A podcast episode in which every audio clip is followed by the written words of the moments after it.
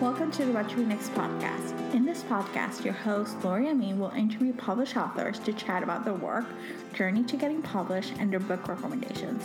If you share a passion for books and always looking for your next read, then join us. Hi, Elyssa. Welcome to What to Next podcast. Hi, thanks for having me. So happy to have you here. So tell us a little bit about yourself. I'm an author. I live in New York City. I've published four novels, and I'm also a creative writing teacher at Yale, uh, which is a lot of fun. And I teach uh, in the spring semester. Oh, that's exciting. So do you commute or you? I commute. I mean, the last couple of years have been on Zoom, but I'll be back in person and I'll be commuting. Oh my gosh, that's exciting. I love New York, by the way. It's like such a fun city. I love it too. I'm very yeah. lucky. I feel very lucky to live here yeah, I lived there for 14 years and it was just like such a fun city to live. And there's like so much opportunity, such a creative for a creative person, it's like such a great community and so many things are happening, you know.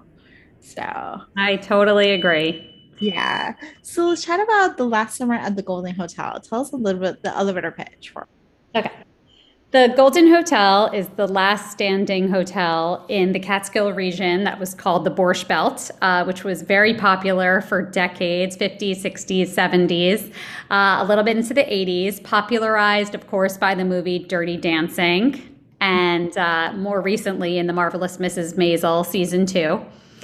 And all of the hotels in real life have shuttered, but in my book, The Golden Hotel is the last one standing and but it's hanging on by a thread. It's co-owned by two families, uh, the Weingolds and the Goldmans, and they receive an offer from a casino developer to sell.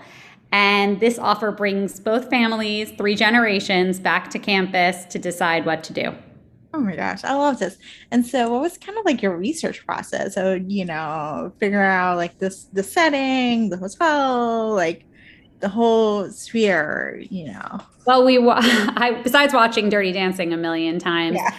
I interviewed a lot of people who vacationed in the region, who worked in the region as waiters and busboys, etc. And I was able to meet some of the owner families who own some of the huge hotels in the area and I visited the region also myself. I had visited it as a teenager with my family as a vacationer, but I didn't remember it that well. So, in writing the book, I went back for research, and none of the hotels are there anymore, but I still just liked seeing the mountains and getting a feel for the air and, you know, just like the sort of overall aura and atmosphere. Oh, this is so exciting. So, what kind of books do you read? I read mostly what I write. I would say. Mm-hmm. I write a lot of family dramas and dramedies, and I tend to be attracted to the same, you know? So I would say that that's really, you know, I wish that sometimes I would read a little bit outside of my own genre that I write in because sometimes I can feel a little stressed out, especially if I'm like, reading something that I'm like, this is so amazing. It's so much better than mine. And there's like an anxiety. Um, and I feel like I can't quite relax as much when I'm reading something in my own genre because it's like it's so work related to me. And I'm like, that was a good idea, or I should try that in my book. But ultimately, what I like to write is also what I like to read. So um, that's sort of where I am. And so I have read um, you know, I have read thrillers, like domestic thrillers, and I've read some historical fiction, but I tend to only read those when someone recommends a book to me and says, "You you don't understand. This is the best book ever. You have to read it." but it's not something that I go seeking out. Mm-hmm. So I would say. So, who are your go-to authors or books that you're like, oh my gosh, that people, if they're looking for family drama, dramedy or family drama, epic stuff other than your books because we got the last the flow Flovens and then we got the Golden Hotel. Um, what else you know they can pick up? Uh, let's see. So my go-to authors. I mean, I love Jodi Picoult. I love Jennifer Weiner, Jonathan Tropper. I love Richard Russo. I don't have. I don't Oh, it's more about the book and the topic, I would say, though. As much as like there are some authors where I feel like I'm not ever really disappointed and the work is consistently great. I still find that I'm more excited about if I hear what a certain book is about more than I hear, oh, X author has another book out. So I'm very, I'm just very much drawn to plot more than I am to like a certain writing style. So yes, I have some authors that I can definitely list as favorites, mm-hmm.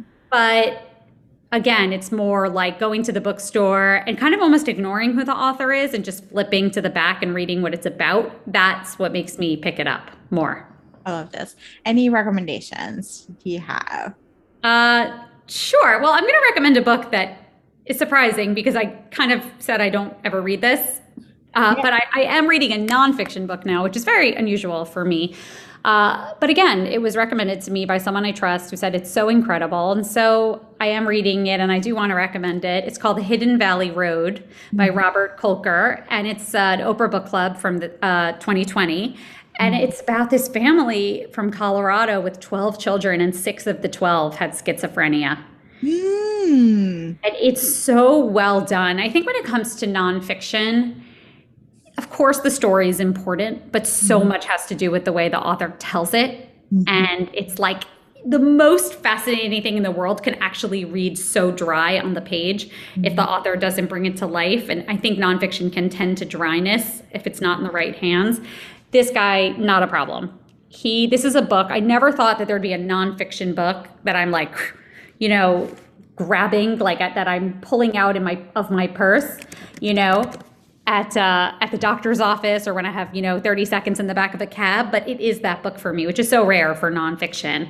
Um, other than that, I read Me and Everyone Else. I read uh, Malibu Rising from Taylor mm-hmm. Jenkins Reid, which I really liked. It was not my favorite of her books. Um, I think my favorite would have to be uh, the Seven Hus- the Seven Husbands of Evelyn Hugo. Mm-hmm. But you know, she's quality. She writes really, really well, and uh, it didn't let me down. Uh, and she's someone who, like, she's so consistently good. Of course, you're going to have favorites, um, but I did, I did really love that.